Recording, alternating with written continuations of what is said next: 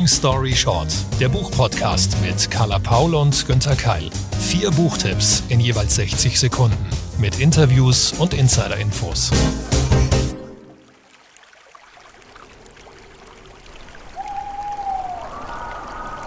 Im Dezember vertrieb der Wind den Nebel. Das hier war jetzt sein Revier. Er wollte Rosa das Brennholz aus dem Arm reißen, wenn sie es zum Haus trug. Er warf mit Steinchen und kleinen Zweigen. Diese Art von Wind nahm sich, was er wollte, spielte damit, als wäre er ein übermütiges Kind. Nachts schlich er ums Haus und heulte dazu wie eine Orgelpfeife. Wenn er endlich Ruhe gab, war es eine Stille, die Rosa sagte, dass es nun schneien würde. Nachts hörte man manchmal aus dem Wald eine Eule schreien oder das dunkle, fordernde, seufzende Hirsche, das Klicken ihrer Geweihe, wenn sie kämpften, oder ihre dumpfen Hufschritte, wenn sie sich ans Haus heranwagten, wo der Garten sie schon lockte. Aber wenn es schneite, hörte man nichts von alledem. Es war dann eine eigene Art von Stille und auch eine eigene Art von Dunkelheit. Die Nächte, in denen Schnee fiel, waren die schwärzesten.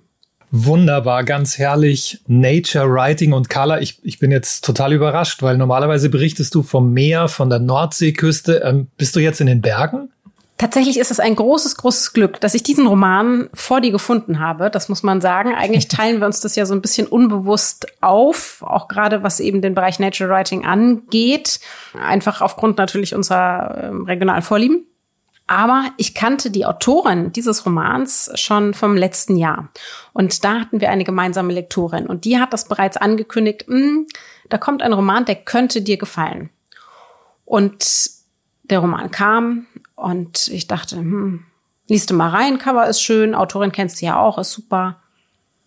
Tja. Und dann hat's mich umgehauen. Und äh, aufgrund eben auch mit dieser Naturbeschreibung. Und ich liebe es einfach, wenn, wenn SchriftstellerInnen Worte dafür finden, was mir am Meer, aber eben auch in Wald und Wiesen so das, das Herz füllt. Das sind all diese Kleinigkeiten. Und allein hier schon im Zitat, finde ich. Also wir wissen ja sofort, was sie meint, so wie sie es beschreibt und diese Einzelheiten. Also zum Beispiel das Klicken der Hirschgeweihe. Also so, das geht immer so weiter. Und am liebsten, ehrlich, ich würde dir am liebsten einfach gleich das ganze Buch vorlesen. Oh ja, gerne. Auf jeden Fall fang gleich mal an. Okay, ich fürchte, schaffen wir aber nicht in 20 oder 30 Minuten, die wir so normalerweise haben. Aber was hältst du davon, wenn wir uns vorläufig auf einen Einblick in, sagen wir mal, 60 Sekunden einigen? Okay, Deal. Jaka Kupsova mit Bergland erschien im Mai 2021 als gebundene Ausgabe im Wunderraum Verlag, 288 Seiten. Alles dreht sich um den Innerleitnerhof inmitten der Tiroler Berge. 1670 Meter hoch und die zwei Frauen, die ihn führen. Rosa wird Anfang des 20. Jahrhunderts geboren und muss das Land gegen die Folgen des Zweiten Weltkriegs sowie die Herausforderungen der Natur bestellen und führen. Ein Jahrhundert und zwei Generationen später lernen wir Franziska kennen, die gerade mit dem vierten Kind schwanger ist und anstatt modernem Luxus und Gleichberechtigung dank mehr Möglichkeiten viel mehr Pflichten hat.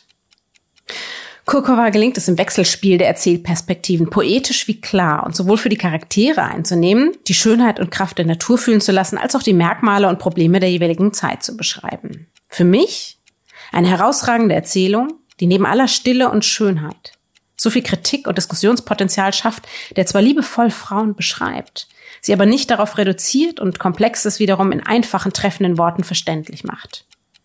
Für mich der Roman des Jahres.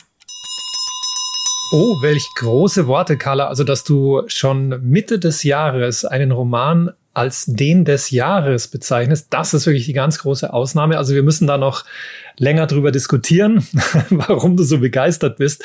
Und bei dem Buch, auch bei dem Cover, beim Inhalt aber natürlich, dachte ich sofort an Robert Seethaler. Ein ganzes Leben war ja ein ganz großer Bestseller vor ein paar Jahren.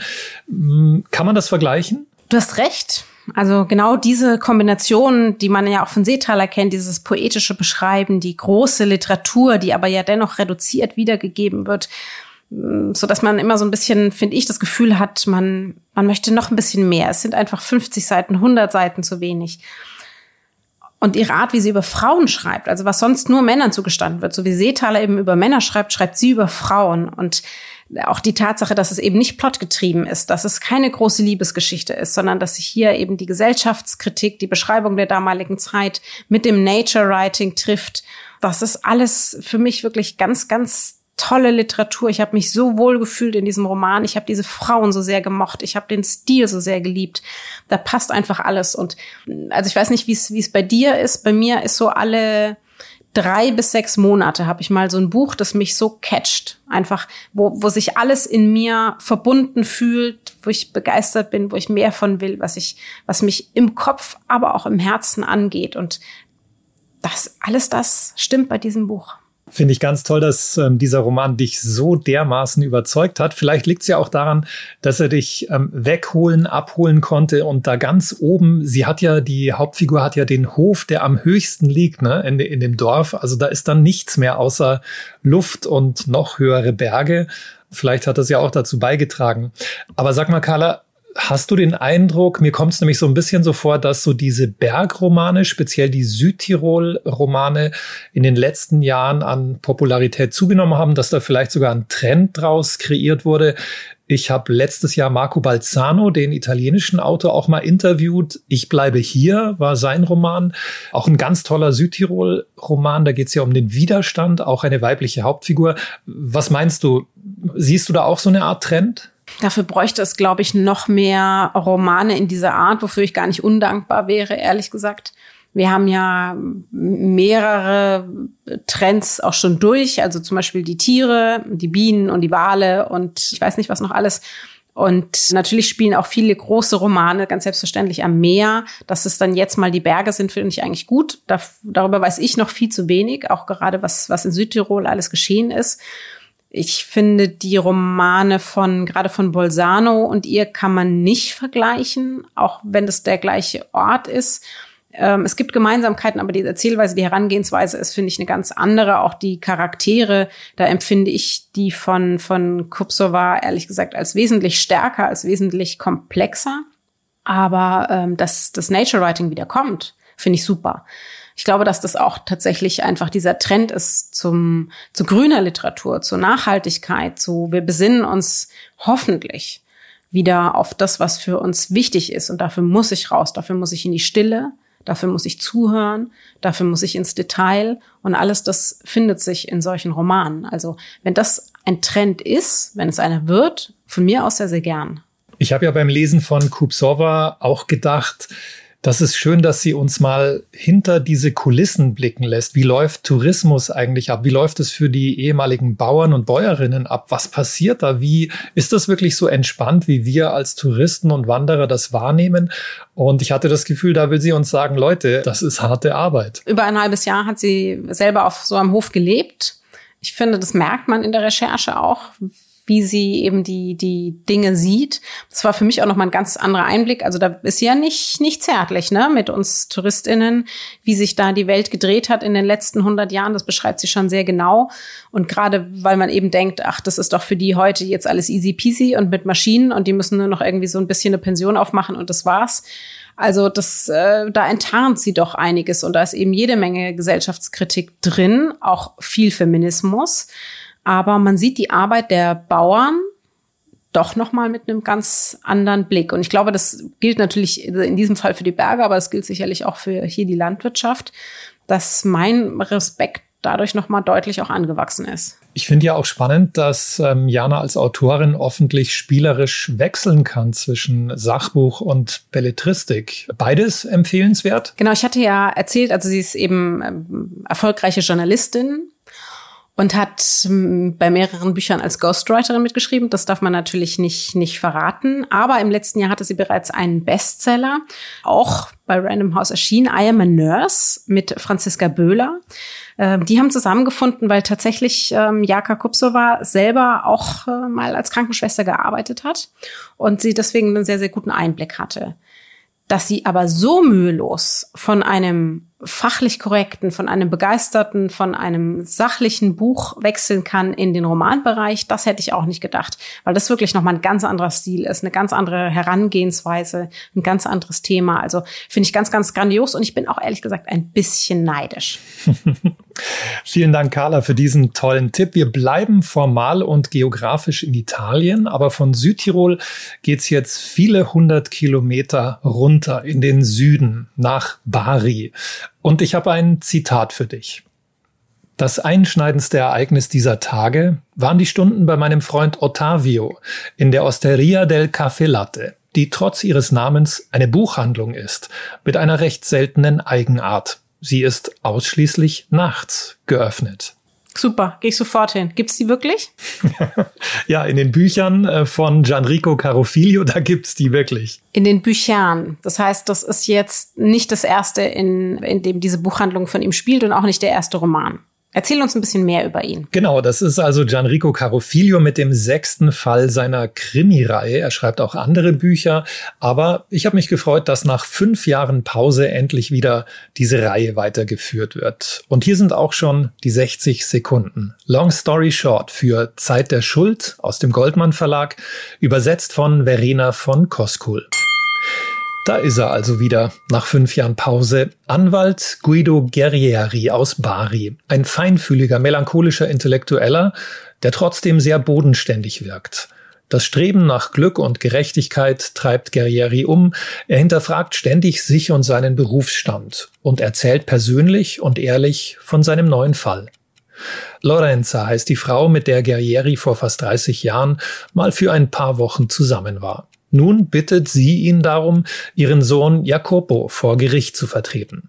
Der junge Mann ist ein Drogendealer und er soll einen Mord begangen haben. Die Beweislast scheint erdrückend, doch Guerrieri und sein kleines Team finden tatsächlich ein paar Lücken im Verfahren. Gianrico Carofilio überzeugt in diesem unterhaltsamen Krimi erneut mit einer realistischen Schilderung des Anwaltsalltags. Seine sympathische Hauptfigur berichtet von Papierkram, Formsachen, Verfahrensfragen und Instanzen. Doch zum Glück dreht sich diese Krimireihe nie allein um die Rechtsprechung, sondern immer auch um philosophische Fragen. Und natürlich um die wunderbare Nachtbuchhandlung und einen Anwalt, den ich sofort engagieren würde, wenn ich juristische Probleme hätte. Nach fünf Jahren eigentlich wieder was Neues. Das stimmt natürlich nicht, denn es gab in der Zwischenzeit einen fantastischen Roman von ihm, über den auch ich ihn endlich entdeckt habe, wenn ich auch die Kriminalromane vorher gar nicht kannte. Manche werden vielleicht meine Begeisterungen zu drei Uhr morgens aus ähm, den letzten Jahren verfolgt haben. Ebenfalls ein sehr, sehr einfühlsamer, aber auch kluger Roman. Ähm, Wer es also nicht so sehr mit Mord und Totschlag hat, dem würde ich drei Uhr morgens empfehlen. Der wievielte Fall ist das jetzt für deinen Ermittler? Das ist der sechste Fall und ich dachte eigentlich schon, Carofilio hätte damit abgeschlossen mit dieser Reihe. Wie du sagst, es gab eben diesen anderen Roman und dazwischen macht er das einfach gerne. Finde ich ziemlich souverän und damit steigt die Lust bei uns Lesern und Leserinnen natürlich wieder an und man will unbedingt was Neues lesen und ähm, das war eine richtige Freude für mich, diesen Anwalt wieder zu lesen, wieder zu treffen bei einem Anwalt als Hauptperson, bei einem Autor mit juristischem Hintergrund, bei Kriminalromanen, die dementsprechend ja, gesellschaftlich einem auch was mitgeben, die anspruchsvoll sind, da muss ich natürlich gleich an unseren deutschen Ferdinand von Schirach denken. Hm, kann man die ungefähr vergleichen miteinander? Einerseits schon, denn ich habe den Eindruck, beiden geht es darum, die Grautöne auszuloten zwischen Gut und Böse, zwischen Recht und Gerechtigkeit, unsere Klischeevorstellungen über Gericht und Gerichtbarkeit ähm, ein bisschen ins Wanken zu bringen. Ja, es geht beiden um Verbrechen und ihre juristische Aufklärung. Das steht im Vordergrund. Ich finde nur so die Art und Weise, die Sprache, die ist unterschiedlich. Von Schirach ist da noch reduzierter, ähm, noch klarer, noch kürzer und Carofilio ist ein bisschen unterhaltsamer und ich würde jetzt mal sagen sensibler, ein bisschen weicher. Also der ist einfach mehr ein Unterhalter, während Schirach, glaube ich, noch mehr, ja, noch mehr, dem geht's um die Themen, um die rechtlichen Themen. Und Carofilio, der möchte auch, dass wir Gefühle entwickeln. Das merkt man auch eben in drei Uhr morgens, äh, ein, ein Roman, der mich auch emotional sehr mitgenommen hat, aber auf eine positive Art und Weise. Ihr merkt schon, ich werde euch, äh, werde nicht müde, euch den auch zu empfehlen. Jetzt muss man sagen, der Autor selber ist ja, weiß ich gar nicht, ob er das gerne hören würde, so als, als äh, Anti-Mafia-Staatsanwalt. Aber das ist ja eigentlich ein super netter, ne? Du kennst ihn auch sogar persönlich. Ja, ich hatte das Glück, auch schon einige Moderationen mit ihm zu haben und ich fand ihn unglaublich nett, bodenständig, charmant, aber trotzdem ist er auch ein Intellektueller. Ähm, der hat mit dem ganzen Team, mit den Verlagsleuten ähm, geplaudert, Witze gemacht und sein Publikum liebt er und umgekehrt natürlich auch. Also das ist eigentlich so ein Mensch, bei dem man denkt, geht doch gar nicht alles zusammen. Er ist wirklich Anti-Mafia-Staatsanwalt gewesen. Der hat jahrelang mit Polizeischutz gelebt. Er war Senator und Berater des italienischen Parlaments. Er hat Fachbücher geschrieben.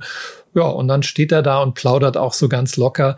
Fand ich sehr beeindruckend. Also neben der klugen, kreativen Jaka Kupsor war jetzt ein nicht minder kluger und kreativer und auch noch netter männlicher Autor. Da ist doch schon viel, viel dabei. Hm, nach zwei poetischen Büchern würde ich jetzt aber lieber wieder sachlich werden, Günther. Hm, wie entspannt bist du? Das ist ja eine über überraschende Frage jetzt, okay. Ähm, wie entspannt? Jetzt im Augenblick meinst du? Hm, generell das wechselt. Ich sehe mich selber manchmal als überraschend entspannt und wünsche mir dann, dass dieser Zustand anhält. Es kann aber passieren, dass ich von einer Stunde auf die nächste plötzlich wieder angespannt, genervt bin. Ähm, es ist ein Wechselspiel, würde ich sagen. Ich hoffe, ich bin insgesamt auf dem Weg, entspannter grundsätzlich zu sein. Aber das ist eine, eine harte Arbeit, finde ich. Wie ist es bei dir, Carla? Ja, also ich bin da schon wesentlich besser geworden, auch darin, mich sozusagen nicht ohnmächtig meinen Gefühlen zu, zu übergeben oder zuzulassen, dass andere Menschen mit ihren Entscheidungen diese beeinflussen.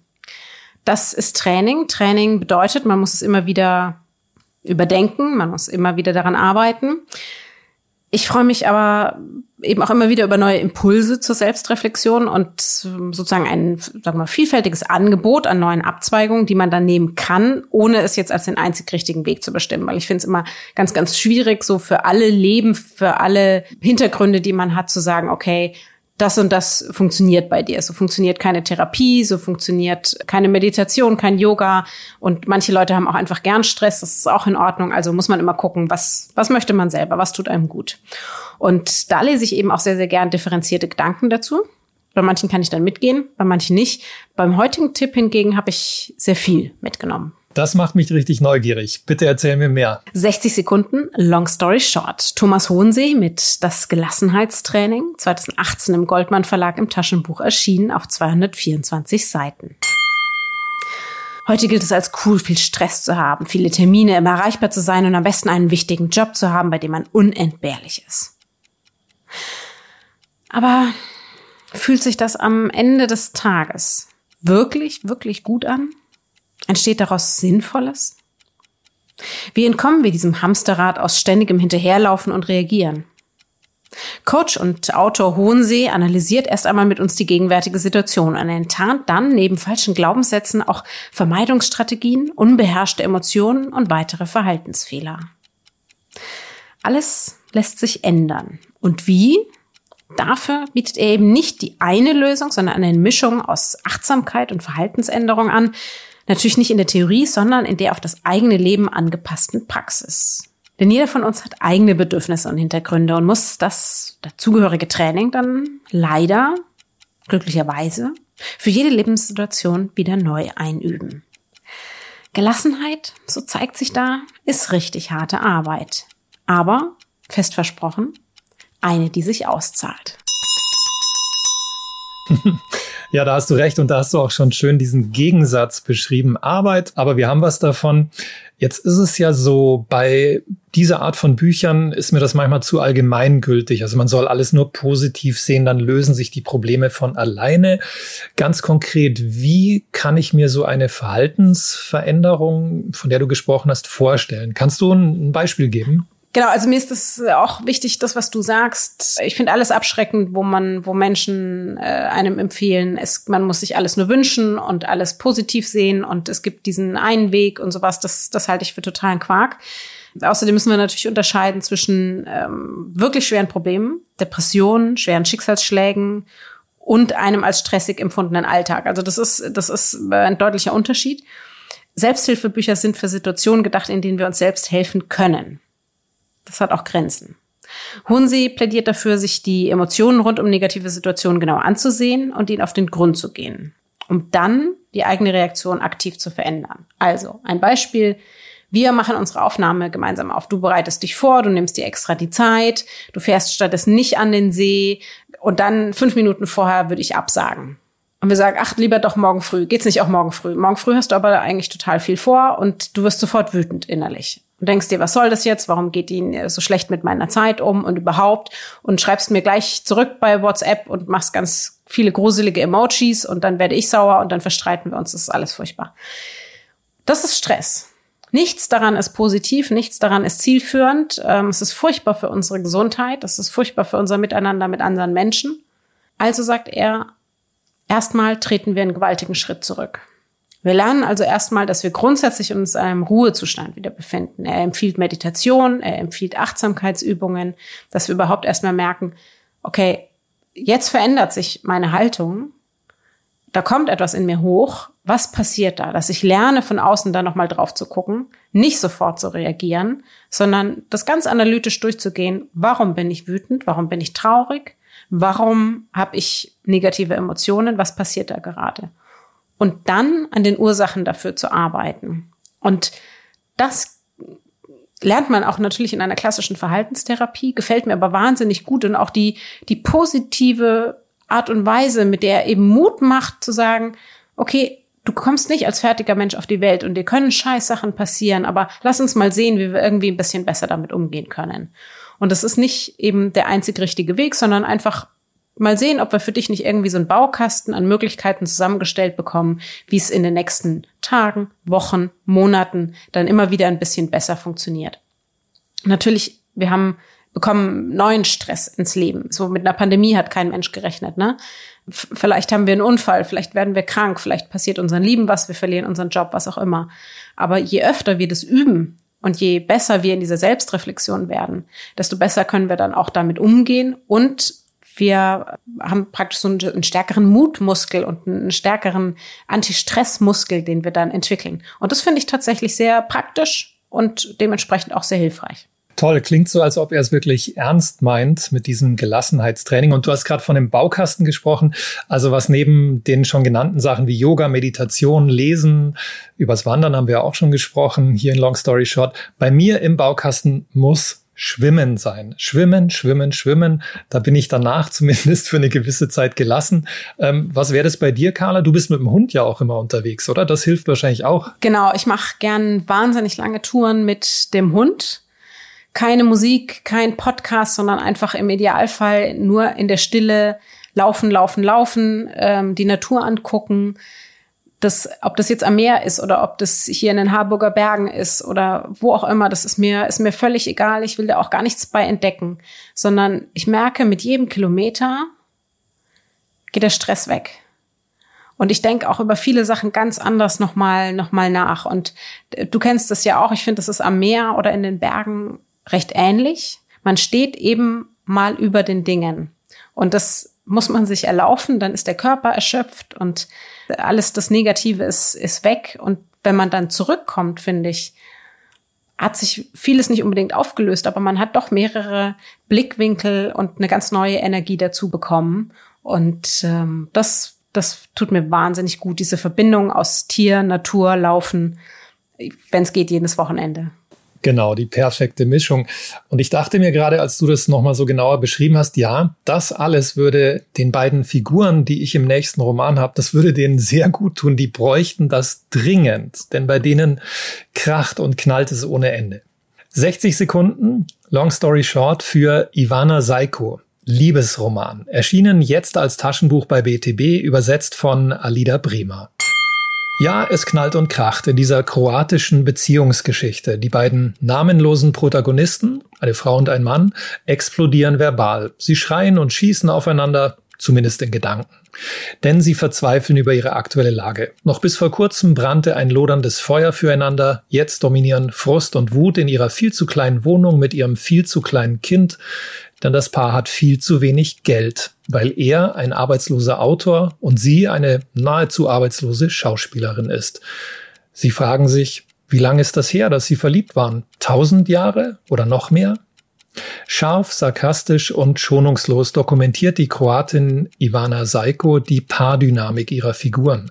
Wie in einem Rausch reiht Seiko Gedankenfetzen aneinander, die sich wie Wellen weiter und weiter ausbreiten und in langen Sätzen münden.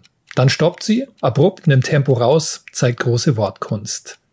Tja, tötet die Liebe oder rettet sie? Das ist die brisante Frage, die das Paar im Buch während ihres Krieges zwischen Küche und Schlafzimmer umtreibt. Zwischen schmutzigem Geschirr, wüsten Beschimpfungen und dreckigen Windeln begeistert Ivana Seiko mit ihrer radikal kreativen poetischen Sprache. Was die Sprache angeht, möchte ich dir völlig zustimmen. Äh, auch ich habe diesen Roman gelesen. Aber wir könnten nicht entfernter sein, was sozusagen die Botschaft unserer Bücher angeht, weil ja, mit Gelassenheit hat das überhaupt nichts zu tun. Ich fand das, mich hat das so getriggert von Anfang an. Ich fand das so furchtbar. Ich konnte die, was auch Sinn der Sache ist natürlich, aber ich konnte die Wut und die Enttäuschung und die Frustration dieser Menschen so spüren von der ersten Seite an. Das hat mich selber, das hat sich so auf mich übertragen. Ich habe das, also ich hab, äh, konnte es kaum aushalten. Und ich, ja, natürlich vielen Paaren geht's so. Ich glaube auch gerade in der Pandemie konnten das, können das sicherlich viele nachvollziehen, wenn man so aufeinander gezwungen ist auf einmal. Aber ehrlich gesagt, ich möchte nie, nie, nie in diesem Leben solche Emotionen einem anderen Menschen gegenüber haben. Das, mich hat das völlig entsetzt. Wie hast du das ausgehalten? Ich habe das als Kunst gesehen, wirklich als ähm, ja Literatur und deswegen hat es bei mir funktioniert. Du hast völlig recht und ich kann wirklich jeden verstehen, der sagt, ähm, nee, ist, ist mir too much, äh, funktioniert einfach nicht bei mir. Aber manchmal brauche ich auch sowas als Kunst, als Literatur. Und vielleicht ist es ja der Effekt wie bei einem düsteren, dunklen Krimi, dass ich mir nachher denke, puh, was für ein Glück, dass ich nicht in so einer Beziehung stecke. Man merkt aber auch, dass eben dieses, ich, man kann ja eigentlich gar nicht sagen Roman, eher, dass dieses Stück von jemandem geschrieben wurde, der sich tatsächlich auch sehr, sehr gut damit auskennt. Das ist ein wichtiger Punkt. Du hast recht. Eigentlich sollten wir von einem Stück sprechen, denn die 45-jährige Kroatin ist Theaterregisseurin und Dramaturgin. Und ich glaube wirklich, so meint sie das auch. Das ähm, knallt sie uns hin, wohl formuliert, und sie möchte einfach Reaktionen auslösen. Sie möchte, glaube ich, ein bisschen was rauskitzeln aus uns. Eine Provokation soll das, glaube ich, auch sein. Und ich habe das gerne, ist ja nicht lang, ich habe das gerne gelesen. Ja, ich habe es gelesen und dann mein Gelassenheitstraining von vorne angefangen. Poesie, Berge, Mord, Aufklärung, Gelassenheit, Widerspruch. Heute war ja mal wieder alles dabei und ihr könnt euch das jetzt natürlich aussuchen. Vielleicht alles, vielleicht pickt ihr euch Einzelnes raus. Wir freuen uns auf jeden Fall, wenn etwas dabei war. Für heute war es das schon wieder mit Long Story Short. Alle Links und Informationen zu den bisherigen Folgen sowie ganz klar zu den dazugehörigen Büchern findet ihr auf www.longstoryshort-podcast.de. Und zu Risiken und Nebenwirkungen lest den Klappentext und fragt eure LieblingsbuchhändlerInnen vor Ort. Wir würden uns sehr, sehr freuen, wenn ihr diesen Podcast bewertet, wenn ihr uns Feedback gebt. Das geht einmal auf den jeweiligen Podcast-Plattformen. Sternchen geben, Lob, Kritik. Aber ihr könnt uns natürlich auch auf den sozialen Kanälen direkt erreichen und uns Nachrichten dazu schreiben. Freuen wir uns sehr. Long Story Short ist eine Kooperation zwischen Carla Paul, Günther Keil und der Penguin Random House Verlagsgruppe.